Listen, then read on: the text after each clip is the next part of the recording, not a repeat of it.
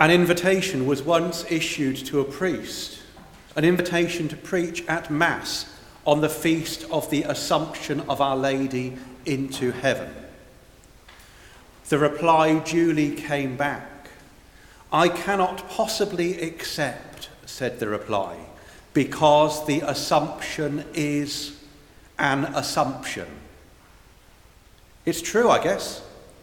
The assumption of Our Lady is not in the Bible and it was only specified as an essential belief by the Roman Catholic Church in the mid 19th century, although it had been widely understood as being the case for many centuries before that. But then again, if you look in the Bible, you won't find a definition of the Trinity. But if you argued that wasn't essential to the Christian faith, you'd run into problems fairly quickly. The assumption is an assumption. Let's think about what we know about Mary. There's nothing in the scriptures about her before the visit of the archangel Gabriel. We hear she is betrothed to Joseph. She visits Elizabeth after accepting God's call. John the Baptist leaps in Elizabeth's womb, and Elizabeth is filled with the Holy Spirit as they both recognize who Jesus is before he is even born. Mary then journeys to Bethlehem with Joseph for the census and gives birth to Jesus. That covers what, nine months of her life, give or take. Betrothed to Joseph, the angel visits, she gets pregnant, visits Elizabeth, there's a recognition of Jesus. They journey to Bethlehem and she gives birth. To be more specific, she gives birth to Jesus, God made man. She bore God in her womb, hence the title Mother of God, or in the Orthodox Church, Theotokos, God bearer.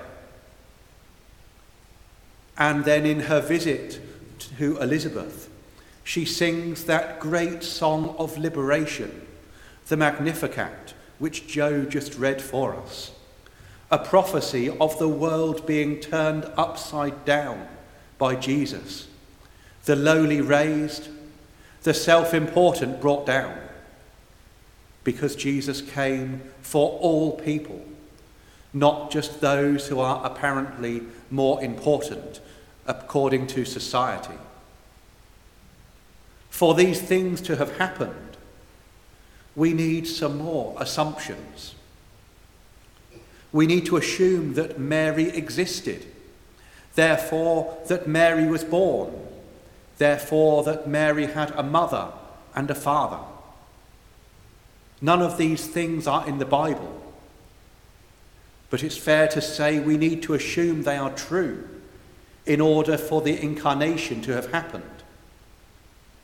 Tradition gives Mary's parents the names Anna and Joachim, but again, that's not in the scriptures. So Mary existed, an assumption but a necessary one. We hear that Mary and Joseph presented the infant Jesus in the temple according to Jewish customs. So we know that she was a Jew. We know she followed the religious rules.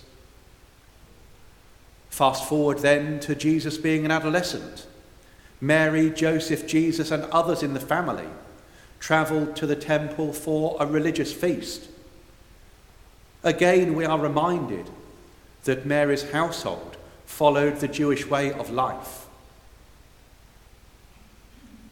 Another assumption Mary and Joseph must have been looking after Jesus up to this point of adolescence, teaching him, caring for him. It's not in the scriptures, but it goes without saying.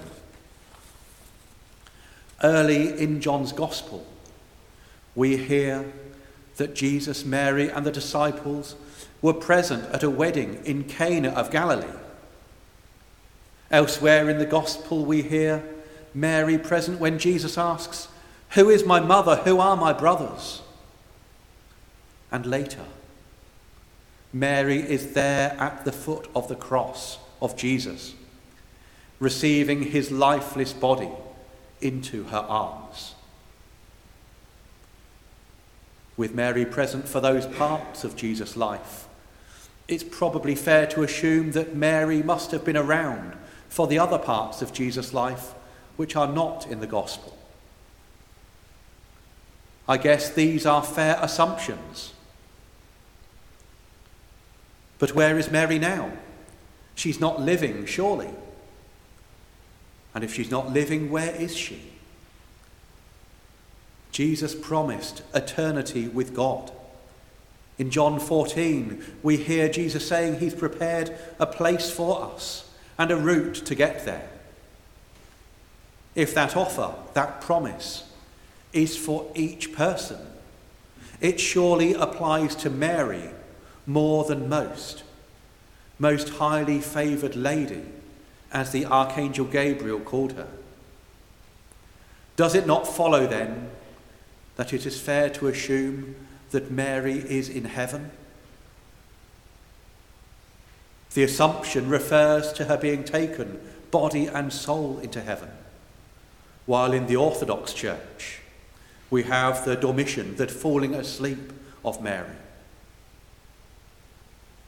But if we move beyond exact theological descriptions, surely it's fair simply to assume that Mary is now in heaven. It's not too hard an assumption. If we accept that Mary is in heaven, and to be honest, if she's not, then we're in trouble. We can assume she is close to Jesus, as she was throughout his 33 years on earth. The church has the tradition of asking Mary and other saints in heaven to pray for us. Why do we do that? Well, if we assume that Mary and the other saints are in heaven, we can assume they are close to God. They're close to Jesus and to the Father. So then, if they are close to Jesus and God the Father, maybe they might be in a position to put in a good word for us. They might be able to pray for us and have that prayer heard, being closer to God. It's the same as if we know someone who's influential, maybe a deputy, for example. They might be able to influence things they're involved with more than we might be able to further away. It makes sense to ask others to put in a good word for us here. And so it must also make sense to ask the saints in heaven to do the same in processions around churches, quite often a litany is sung with lists of saints, each one having the response, Ora pro nobis, pray for us, as we ask the prayers of all the company of heaven for us, for our needs here on earth. Throughout her life, Mary pointed people towards Jesus Think of her words at the wedding uh, in Cana of Galilee after the wine had run out when she said to the servant to, about Jesus, Do what he tells you. That lesson is one for each of us as we are pointed more and more towards Jesus. And so, as we ask Mary's prayers for us, we pray that we may be pointed again towards Jesus more and more. Jesus, who is Mary's son. Jesus, who is God made man. Jesus, who is our Lord and Saviour. Amen.